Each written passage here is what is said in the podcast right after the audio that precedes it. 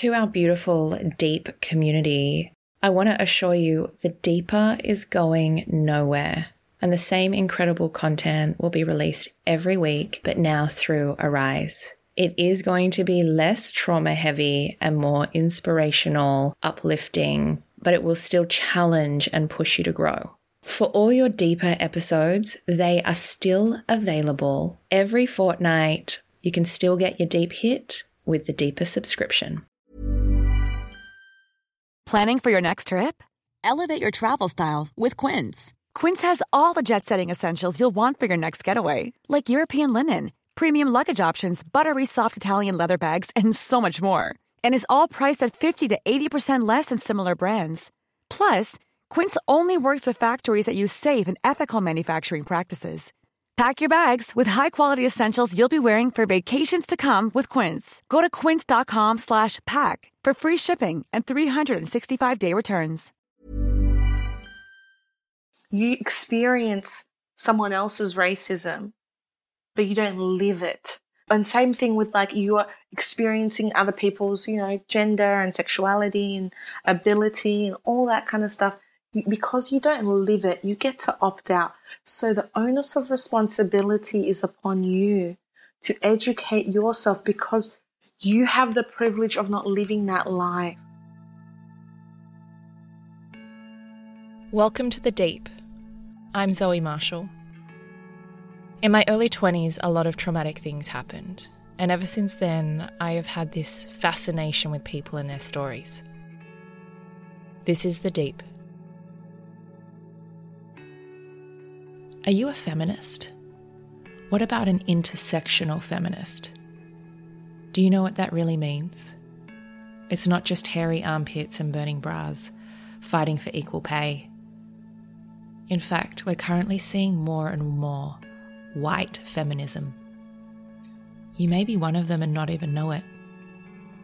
Today, we dive deep into a topic intersectional feminism. Don't let the big words turn you off. This is a passionate conversation, insightful and one full of shame, especially from me. Be wide awake for this one. It's going to change everything. You were saying you were nervous. I think what we're going to be speaking about today is something that, you know, I really care about and, you know, you care about as well. And I hope to give it the honor, the dignity, and the um, the 3D nature that it deserves. And I think I, am kind of glad that we're nervous about it because I think it, it shows that we care and it shows that we're sitting in a place of uncomfortability, which is what is needed. We're discussing intersectional feminism. So lots of people listening will go, Oh, I'm a feminist right? Yeah, like I know where it comes from burn the bra, hairy armpits, women's rights, equal rights, pay women equally. Um, and yes, feminism can be all of that. But when we look at intersectional feminism, it gets really interesting. And can you explain to us what intersectional feminism actually means? Feminism is, you know, to me, best understood as, you know, the theory of political, economic, and social equality. Now, what that kind of looks like historically, I think it's really, like you said, like it's been centered around women's rights, um, whether it's like right to vote, equal pay, you know, autonomy over body. And intersectionality sits in kind of like the third wave of feminism. So the first wave being in the 19th and I, I think the early 20th century, where it focused on equal um, you know, equal contract and property rights for women, opposing ownership of married women, the right to vote. So things like, I am not your property just because I'm married to you, that kind of stuff. Mm-hmm. And then the second wave occurred in like the 60s and to the 80s, I think. Um, and that focused on issues around equality and discrimination and kind of built on, you probably heard the famous saying, like, the person is political.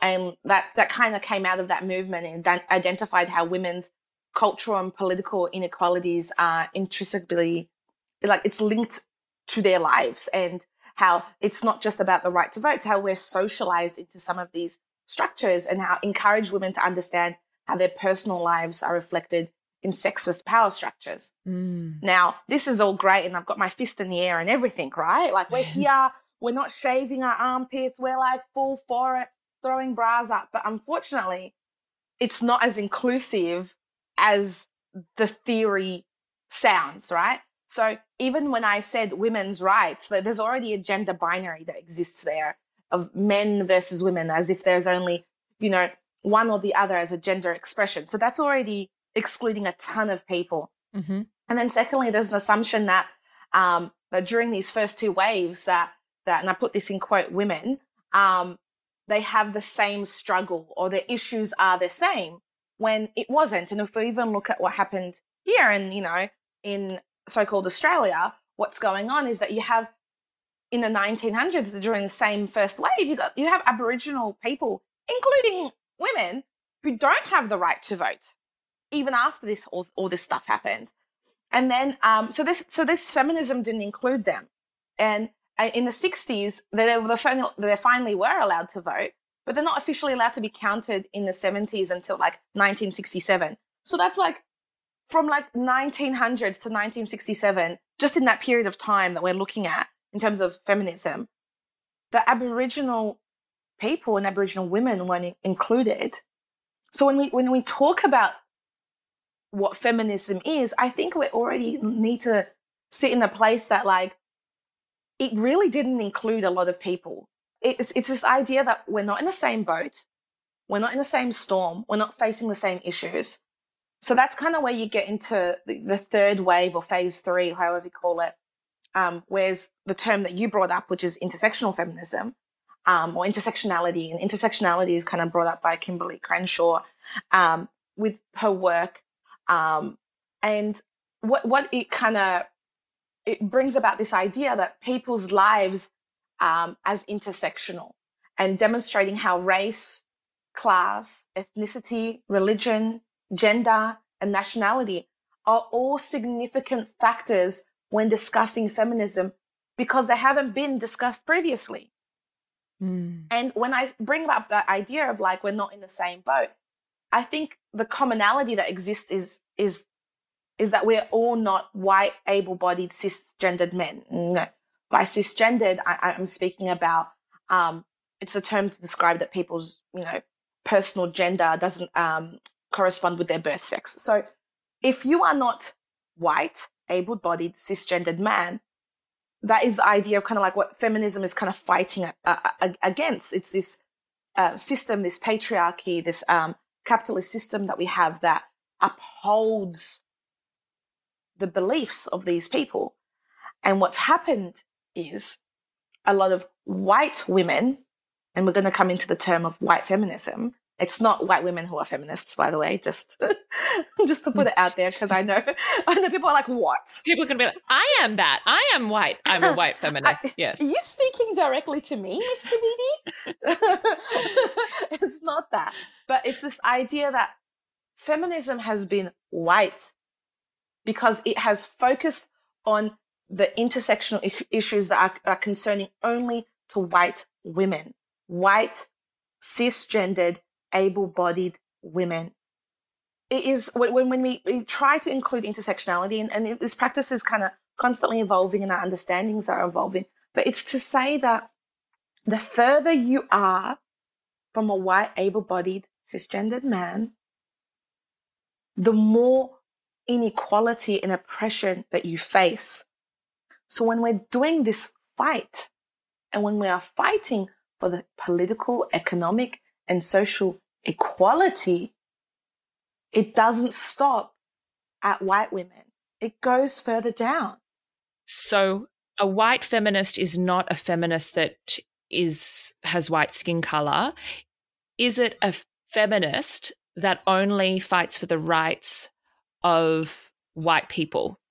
Most often, yes. So it's a feminist who isn't looking at all the other identities that people have. So if you're if the thing that you don't have privilege to, because I didn't mention it, but when, when when we are talking about intersectionality and we are talking about our positionality, right? Where we are positioned in terms of that kind of like body. And I gave you just a really short version, but uh, where we are positioned, we are talking about the things that we are privileged to.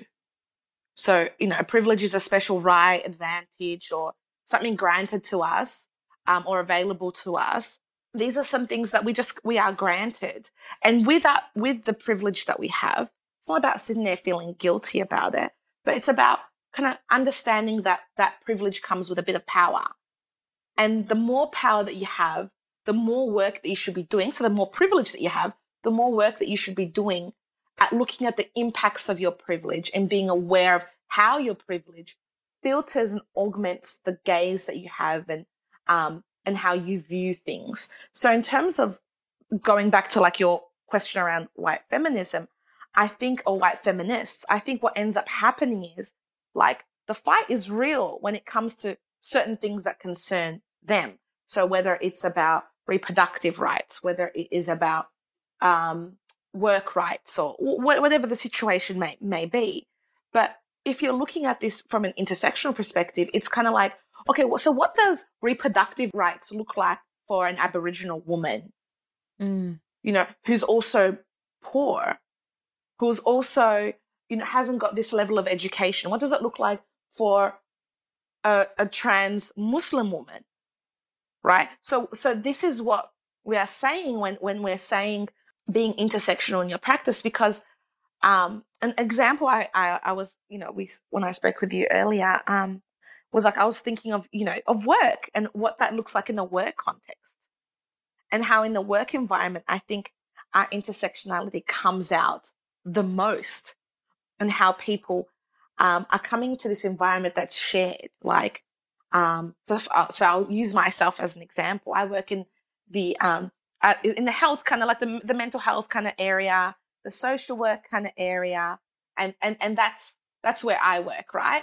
So if, if you're looking at that, you're looking at like a organizations often, most often that um, are, are filled with people who are a bit of a you know lefties who are kind of um, quote unquote you know socially conscious or kind of work in the social work practice to to to do to do well. Like there's a lot of goodwill in these areas. Now it's, it's probably a lot different if I was working in the corporate sector. It might look different if I was working in the arts or the media sector or even in a trade, right? The idea is that we're all coming together for this whatever work that we are doing, right? And most often we are finding barriers in our workplace. So one that's quite often brought up is like the pay pay difference or the idea that you can only get promoted so far. Right? So it's like, oh, I can only get promoted so far. Well, then let's let's rewind and be like, is there even an opportunity for people of color to apply for that job? Because you're talking about the issues that you have once you're in the job, right? Yeah. Can they even get in the door? Can I? Uh, right? My name is Tigist Kebede. Like, you look at that name and it says not white. That's what it says. right? It says that r- really clearly. And, you know, some organizations, they require certain tests um, to get into it. And they require certain different kind of like interview processes and whatnot, which have been shown to strategically filter out diversity because it's centered with a, a particular gaze that they're looking for. So yeah. let's say I do get through, right? I'm in the door. You know, this organization did want, like they, they weren't looking at my name. Maybe they're looking at my credentials. Um, and I'm in there, I get my interview and I do well. Oh my God, thank God I got the job now. I'm a social worker, a therapist. I'm a, you know, a tradie. I, I do whatever the, the job is that you are doing on the other side, right? And while I'm in that organization, we are all different. We all have our different perspectives. And I'm experiencing microaggressions all the time. So, an example of a microaggression is someone saying to me, Oh my God, Beyonce. Sorry, did you just call me Beyonce in a meeting where we're discussing something really important? Or did we yeah. just like la- like you see how that was? Wow, it just gave me shivers. It just gave me shivers because I. and it was I a joke. Like, but it's but it's the same thing, right? It's the same kind of undercurrent of aggression.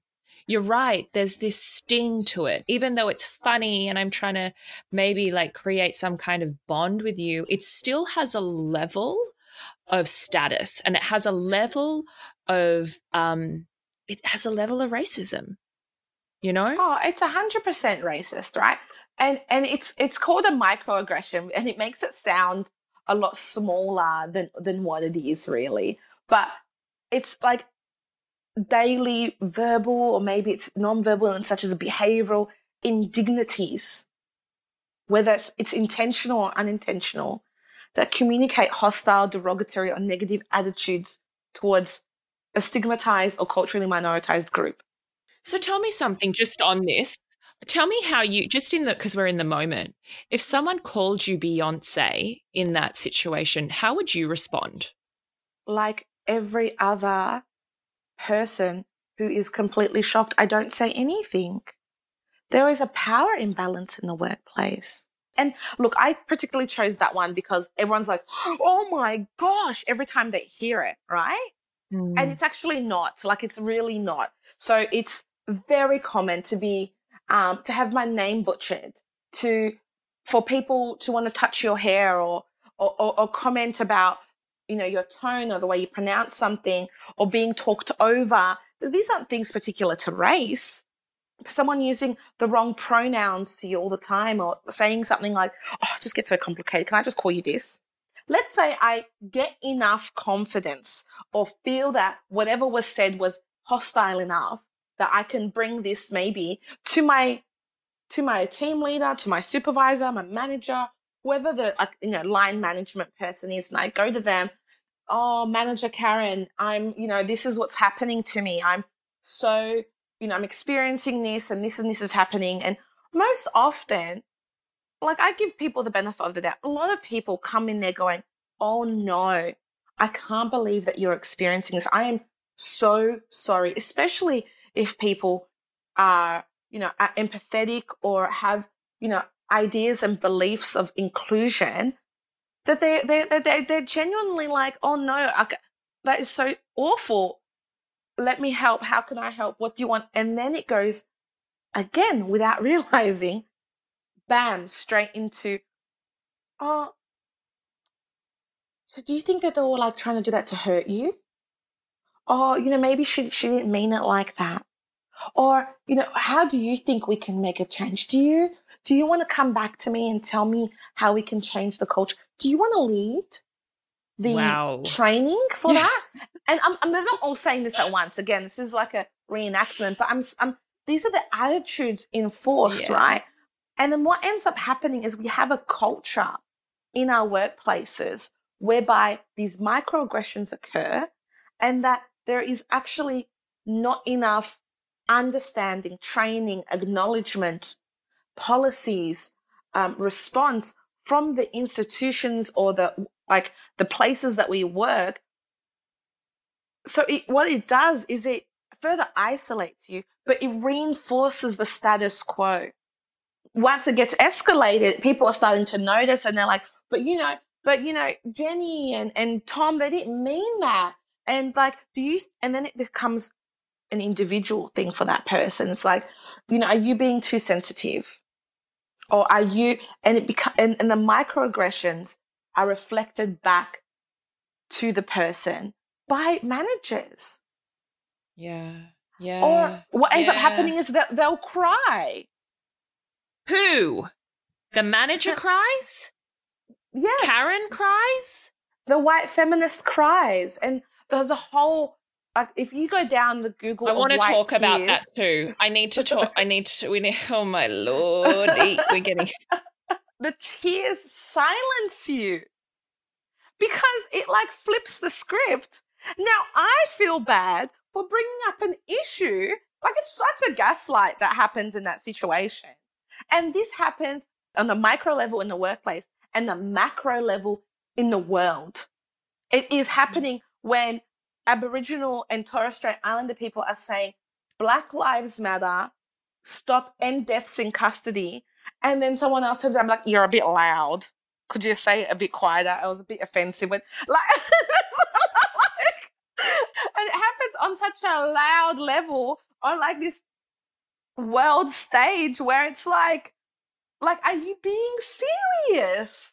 Yeah are we not including like so anyway so this is this is what ends up happening. You get the tears and you get people being really upset because it's so hard. And like i just don't want to cause you so much pain. And i'm like oh my god karen! I need to help karen. Karen is crying and then i'll be like no no no i promise i promise I w- I won't ever bring it up again you know i don't and what ends up happening? What just happened here? Did i just like minimize myself for this person?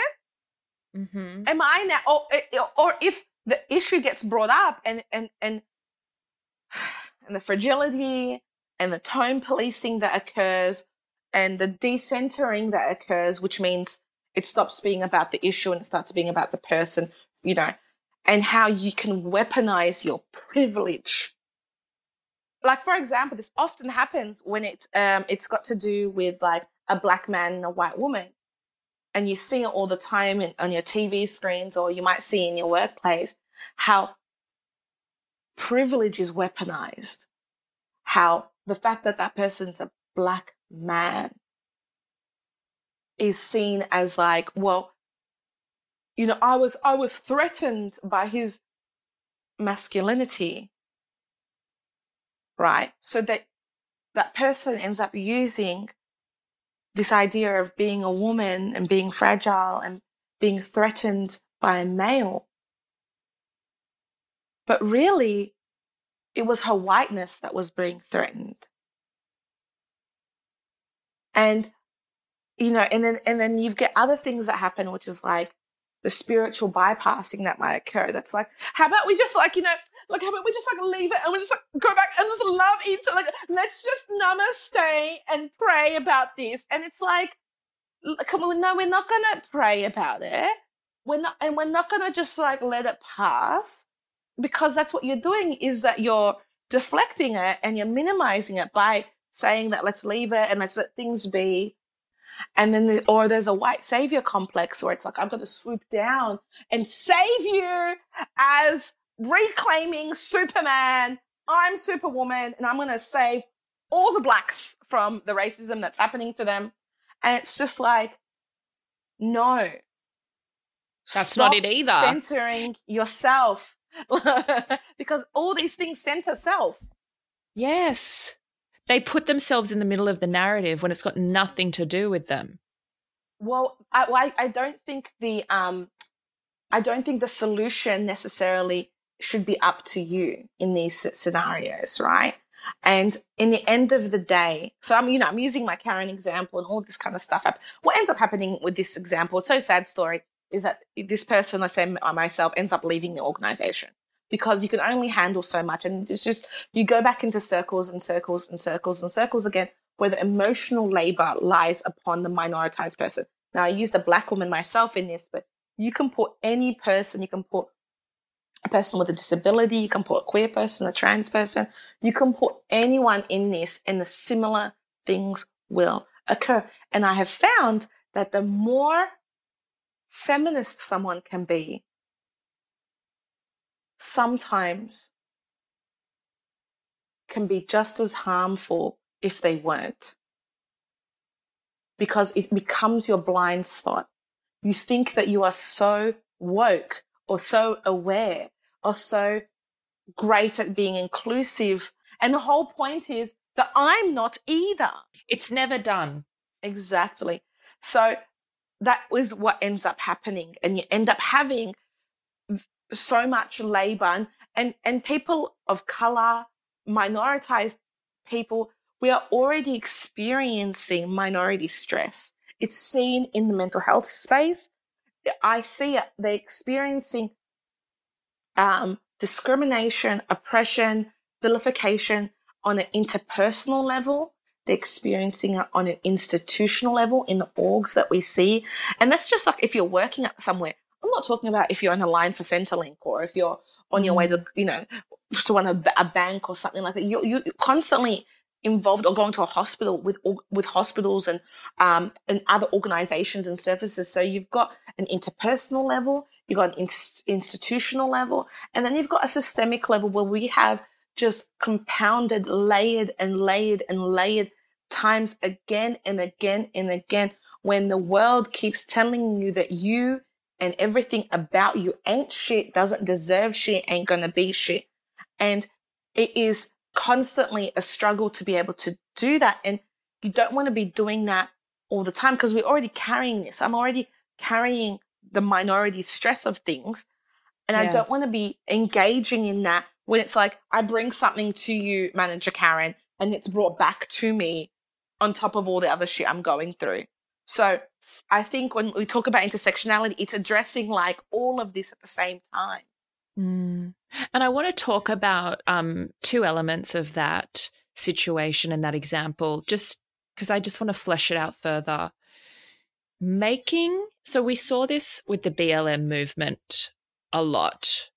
Everything has kind of been highlighted. And yes, it's also died down a lot since we had the movement. Um, and that's always when I think is the interesting, it's an interesting time to look around and see what is stuck and what people are actually committing to. But when you are faced with that situation and someone is making you do the work, right? So, for example, BLM happens, someone's called out for being a racist, right? You get the white tears, the white fragility. But underneath that, you get the, what can I do? Right? Mm, mm. I think it's more important to hear it from your experience than for me to kind of give it a voice. Can you talk to me about the real issue with having the black person responsible for educating the white person? It's wrong. You should like just like how like the way I describe it is I think someone was saying to me, oh, I don't understand racism, and because I'm, and it was specifically a, a white cisgendered woman who said this to me, and she was like, I'm a white woman, so I don't understand racism. So I'm just really, I'm like, oh, okay. Um, have have you been sexually assaulted before? And you know, it makes context in the in the fact that we've worked in as providing therapeutic services to sexually assaulted um, people. And she's like, oh, mm. oh no, I haven't. And I'm like, oh, then how are you able to provide a sexual assault service if you haven't experienced sexual assault. Mm. And they're like, oh, wait, no, no, it's not the same because I understand sexual assault and I understand trauma. And by that, I'm able to apply those practices and belief systems. Then do the same with race, do the same with sexuality, do the same with gender. And does that make sense? It makes so much sense. But it's also like it, we, we we really like what happens especially through the BLM movement is trauma has been brought to the surface again right huge amounts of trauma from the colored community is is is laying at the top right and then the person of privilege wants to go to them in this time of being quite triggered and traumatized, even if it's not a direct trauma, a, a lot of the history is brought forward. They want to then have someone teach them in their state, right? That they're coming where they are. What I was understanding, because I was like, oh, shit, like I can, there's a community here that is struggling. The last thing I want to do is put pressure on them to help me get why they're upset right? So, what I decided to do, and I'm not saying I'm right, and you know that, and I'm very nervous about this conversation, but the only thing that I thought was okay, if I really wanted to make uh, chicken cacciatore, right? And this is probably a really shitty um, example, but if I wanted to make this thing and I wanted to understand and get it, would I go to the chef that makes it and, and knows it and has lived it and has been brought up by it? Or would I just Google it the recipe and I'd go to the shops and I'd buy the the cookbook and I would read it and I would learn and I would try some things out and test them and put things into practice. It's like privilege, white privilege is lazy. right? And it also expects everything to be done for them, for me. And I wanted to go, there are people that have created beautiful books, fictional and non fictional, to help me understand this world. There are Instagram accounts, there are podcasts, there are YouTube channels. There are so many beautiful resources and a lot of free ones. So don't even come to me with the I can't afford it. So many free resources to just absorb. And this isn't just for um, colored women or men. This is for the queer community. This is for um, women's rights. This is for everything. Like you can just sit there and commit to your practice because that's your commitment to yourself. And I'm not trying to say I'm perfect. I'm so not perfect and I have so far to go. But I think ever putting that onus onto the trans person, the gay person, the colored person, the um, disabled person, and etc., is so incredibly unfair. Mm-hmm. So, I'll, first off, I'd be saying, say person of color, not colored person, and say person with a disability. Um, person with a disability, person of color. I, I, I, I'm, I'm, I'm, even with person with a disability, I'm not 100% sure. So I don't want to, yes, person with different abilities. Because I'm also someone who has different abilities, but uh, I, I, believe that's the correct way. But again, I'm sitting in un- uncertainty with that. But I'm very sure that you shouldn't be calling a colored person a colored person. It's fine if a person of color calls themselves that. However, the main point that I want you to gain from this is that the response for this should be, in my understanding, and again, every this could be different for everyone. First, we need to like you need to decenter yourself. And what I mean by decentering yourself is, is that whether it is someone coming up to you at work and saying, Karen, no, you can't touch my hair. No, Beyonce comment wasn't funny. That girl boy comment about my partner wasn't right or if you're a manager or someone saying these things to you, or if you're curious about, I want to support Australian Black Lives Matter movement mm. around ending deaths in custody, about Indigenous rights, first you need to decenter yourself and be like, friend, it's not about you. So take yourself out and go, okay, what is happening here? What is going on for even if my intention, it's not about your intention. I'm sure when you made that comment, it was ignorant and you thought the curl pattern's great. I love it. Mm. But you need to understand that by decentering yourself, you go, oh, wait, this is occurring for another person. Mm. What is happening there for them? And then that's when we start to educate so you need to actually go out and do the education yourself. You experience someone else's racism, but you don't live it. So, and same thing with like you are experiencing other people's, you know, gender and sexuality and ability and all that kind of stuff. Because you don't live it, you get to opt out. So the onus of responsibility is upon you to educate yourself because you have the privilege of not living that life, right? And as a result, you educate. I don't want you to be going to Dr. Karen's. I want you to be looking at different voices. Are they Indigenous voices? Are they women of color? Are they queer voices? Whose voices are you educating yourself with? Because that is also an issue that when you're trying to do anti-racist work, that you should be looking at people of color when you're doing anti-racist work. If you're trying to do work around trans, you should be listening to trans voices about this, non-binary voices. Mm. And then you support,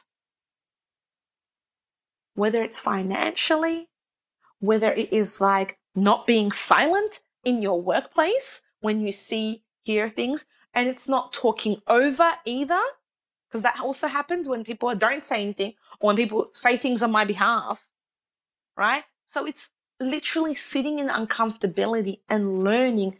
And the last point is doing the work ongoingly doing the work. And when again, when we have the privilege of not being part of a marginalized group, it means that the onus of responsibility to learn and to continuously learn is on us. And I say us because I have privileges too.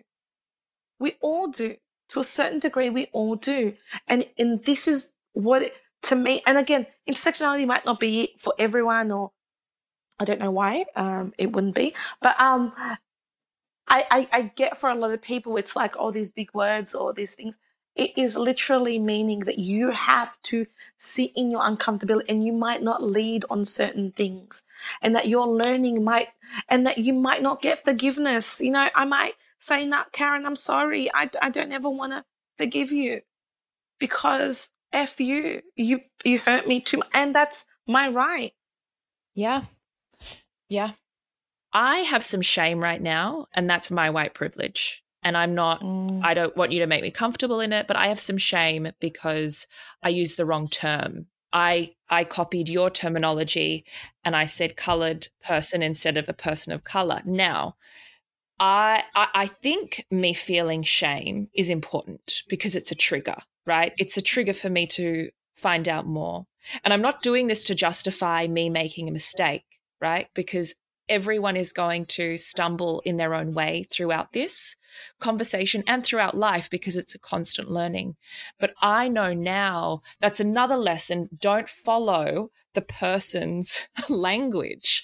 That's a re- like they're constant lessons that we need to reflect on because I want to move now into white fragility and feeling discomfort from someone in whatever situation, you know, all of those intersectional spaces meets you and challenges you, right? Or even just um, a simple comment challenges you and where you meet that person. So let's discuss that for a minute because through the BLM movement, especially, we saw a lot of people, a lot of white people, a lot of young white people, especially influencers and that kind of thing, making so when someone would call out their language or behavior, especially around that time, they burst out into tears. They were inconsolable. They were misunderstood.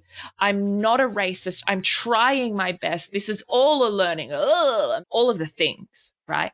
Uh-huh, uh-huh, uh-huh. How do we, as a society, not buy into the bullshit, not buy into their pain because it's not about them. It's not about us how do we look at that that Karen? Do we just leave them there? Do we just let them have their own tantrum and le- let them figure that out? Because I feel like it's so self obsessed. There is no, I, I don't know how to pull someone out of that as that is my peer, like not even someone that I would uh, have an acquaintance with, but just like as a social responsibility how do you look at someone that is going, I'm not, I'm not, I'm not? How do you do that? I think it's funny because, like, we, I started using the term Karen, and I, you know, I love the term Karen. I know that it's really uncomfortable with people who are a named Karen. I am I so sorry that your name has been used in this way. But I just to be really clear, like often when I speak of Karens, and I, I did a post about how a Karen and a white feminist are essentially both racist, right? Right? Um, yes. And and and you know you can find on Instagram. I mean, if you scroll down far, far enough, but essentially, when I say Karen, I'm not speaking about a person. It's this um, pejorative term coming from the states, and you, and you used like because of the internet everywhere now, as um, most often a white woman um, who is perceived as being entitled or demanding beyond the scope of what is appropriate or necessary at that time. And I think the response is already happening. It's not something that's new. Similar to how Black Lives Matter, the current movement is not new. And, you know, the, um, staying, uh, uh the, the movement in Australia around, um, end deaths in custody is not new. It's been going on for decades now. Um, it, it's this idea that it's that is coming from a person's entitlement Your tears are coming from your entitlement, from a perceived threat. And what we end up doing is we gas these people up like, and, and it's often at the expense of black and brown bodies. So for someone else, it's uncomfortability. So for, for you to sit in your uncomfortability, it's uncomfortable, right? But for me, it, it might be life or death in some situations. Yeah, it's your life. It's your life. It could be my job. It, it, it, you know what I mean? It could be the difference between having the police called on me and then having to experience that and knowing how the police treat black and brown people. But we can't smack them, right? We can't, like, it's like you want to shake them out of themselves. Mm-hmm. It's the job of other. It's just no. It's the job of other white people to be doing that. But as a white person looking at her and going, "Stop! It's not about you," and then she'd get all of the messages. I'm sure it's not about you. It's not Yeah. about you. Yeah. If she doesn't want to own it, right, and she doesn't want to say shit, I just sank into my white privilege. I just sank into my white fragility. I'm deeply ashamed. And she doesn't do that and move on and do mm-hmm. the learnings. We just leave them to rot. Like some people are just too far gone. No, but that's why I'm saying there needs to be institutional change because this isn't about this isn't about interpersonal grievances. This isn't about manager Karen and myself. What it is, it's part of institutions. So it should be the institutional responsibility to respond to that. If there is a workplace microaggressions occurring, it is the responsibility of the organization to have the systems in place to train, educate, and respond appropriately to it. It should be there before you get there because last time I checked, Black folk existed before this organization did.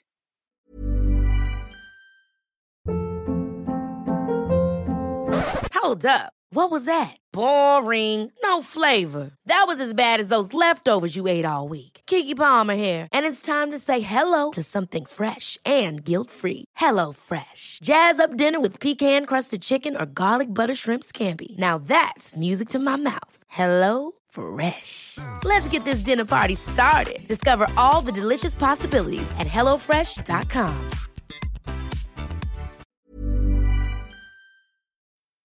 It shouldn't be people of color fighting for that policy. It actually needs to be the people of privilege enforcing that it's there. Like, is that what you're saying? Making sure those things are in place. Exactly right. So it comes back to my earlier point around privilege and power.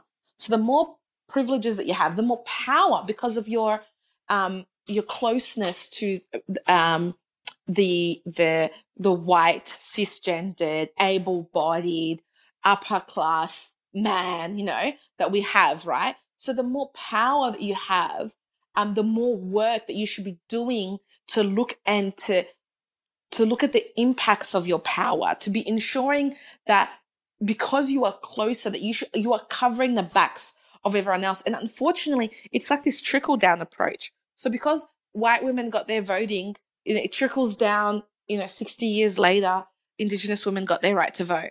You know like you know what i mean? And then it trickles yep. down and then eventually trans women will get some rights too. And it shouldn't be like that. It shouldn't be like we get whatever comes down at us. So it's about being aware of how your gaze changes you and actioning some of those things. Some of the things that offend me the most is the idea that like that you have positions, for example, that you shouldn't be in because of the way you identify. Maybe you shouldn't be in an identified position. If this is an Aboriginal liaison role, you should maybe if you're not Aboriginal, you shouldn't be in that role. I would really be uh-huh. considering that. I'd be really considering if this work is around you know, working with people of color. Why is there no people of color in this?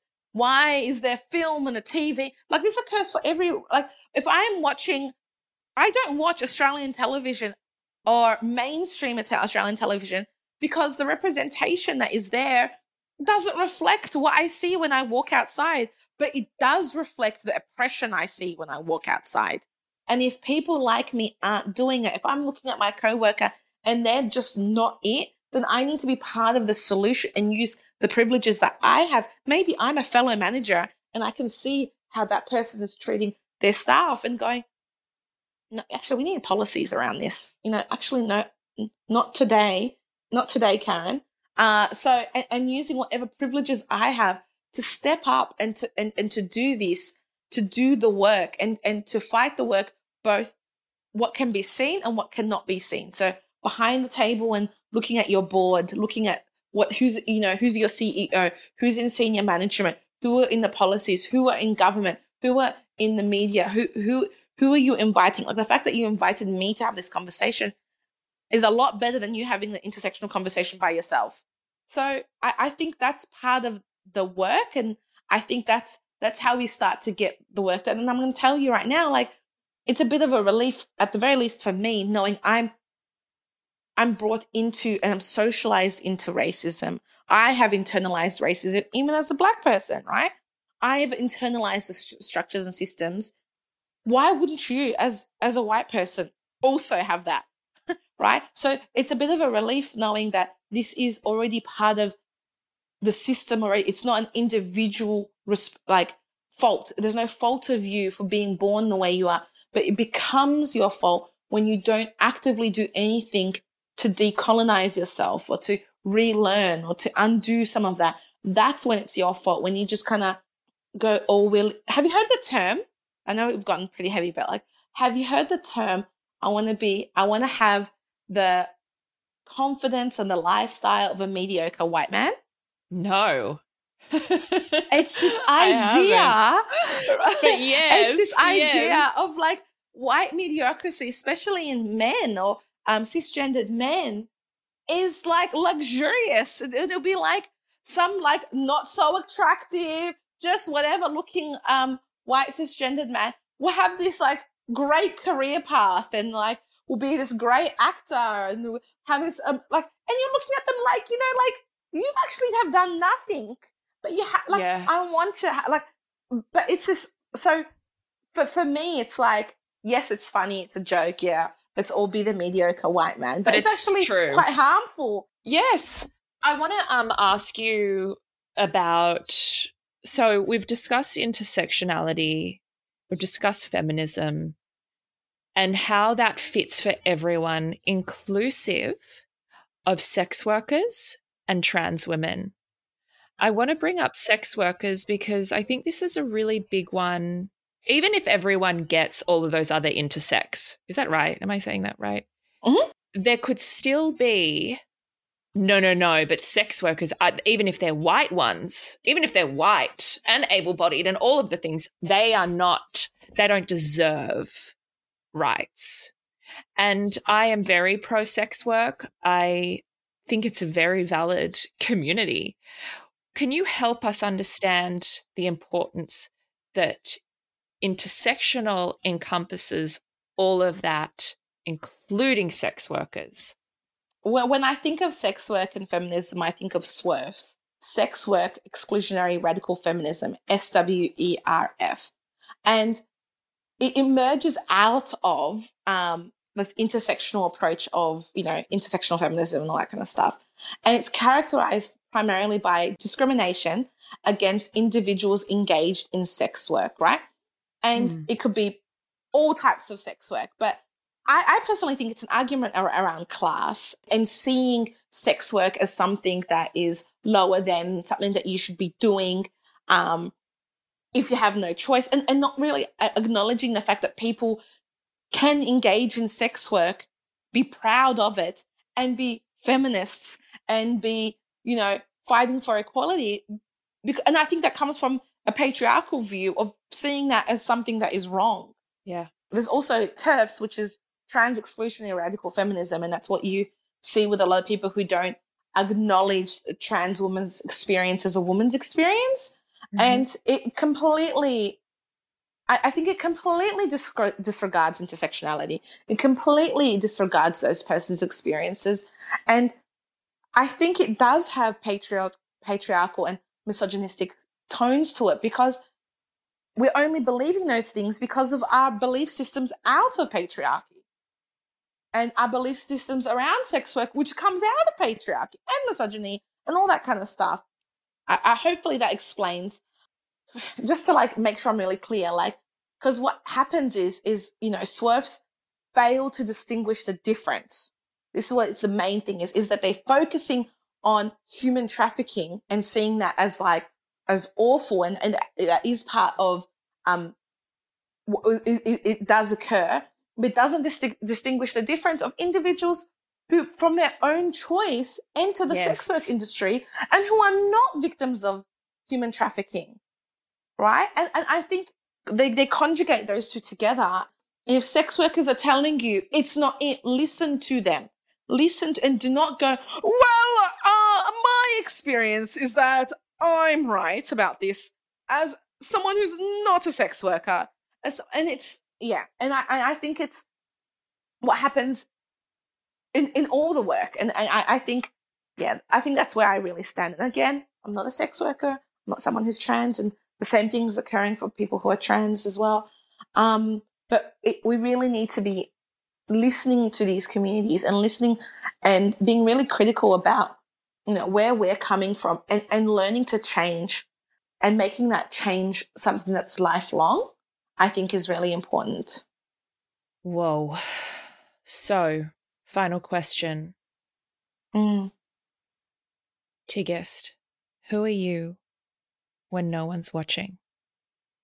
I'm me. I am a black woman who is so proud of her heritage, who is so proud of the, the blood that runs through her veins, who is so proud of all the things that she has achieved, but also acknowledges that there's so much trauma out there and that will cry.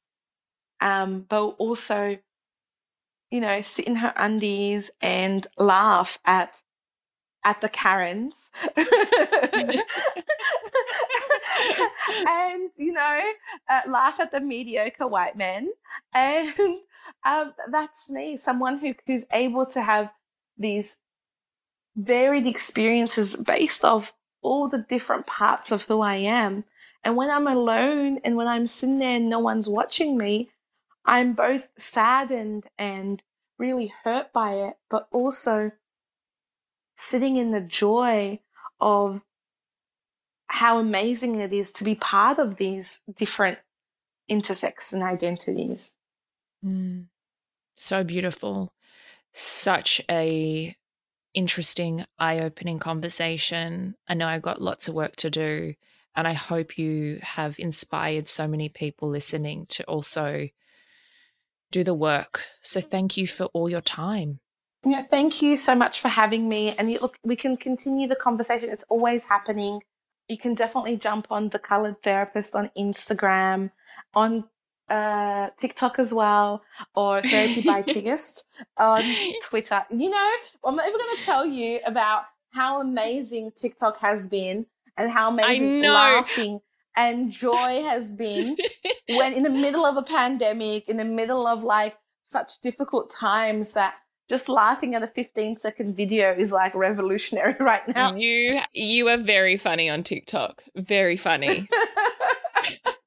just jump in, have you know, watch my videos where I make fun of everything and everyone, um, but also have these conversations ongoingly because they're not going to end. And I think it is part of sitting with both of our uncomfortabilities. And there's a lot of learning that we need to do. Um, and there's a lot of learning that I need to do. Um, and I think, I think there's a lot of learning that your viewers need to do. This world it, it is not the best, but we can make it better. Yeah, and it, look, it hasn't had enough change, so we got to make it. We got to make the moves. So we thank you. This. We got this. No, thank you. Thank you so much for having me. I hope you enjoyed this week's episode of The Deep. If it's left you with any burning questions for me or our guests, please hit us up by direct message on Instagram at What's the Deep.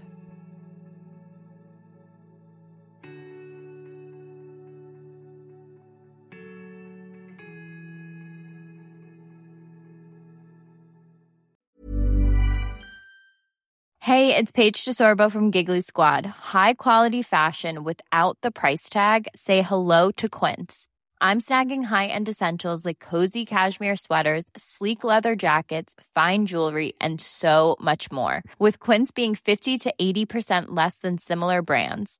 And they partner with factories that prioritize safe, ethical, and responsible manufacturing. I love that. Luxury quality within reach. Go to quince.com slash style to get free shipping and 365 day returns on your next order. Quince.com slash style. Hi, everybody. It is Zoe here. Change is coming to the deep. I want to welcome you to Arise. It's uplifting, it's quirky, it's curious. It's all about the mindset and self discovery to be more helpful and of service. During 16 of the Deep, you will hear some of these episodes, and I'd love to hear what you think of them over on our Instagram at What's the Deep.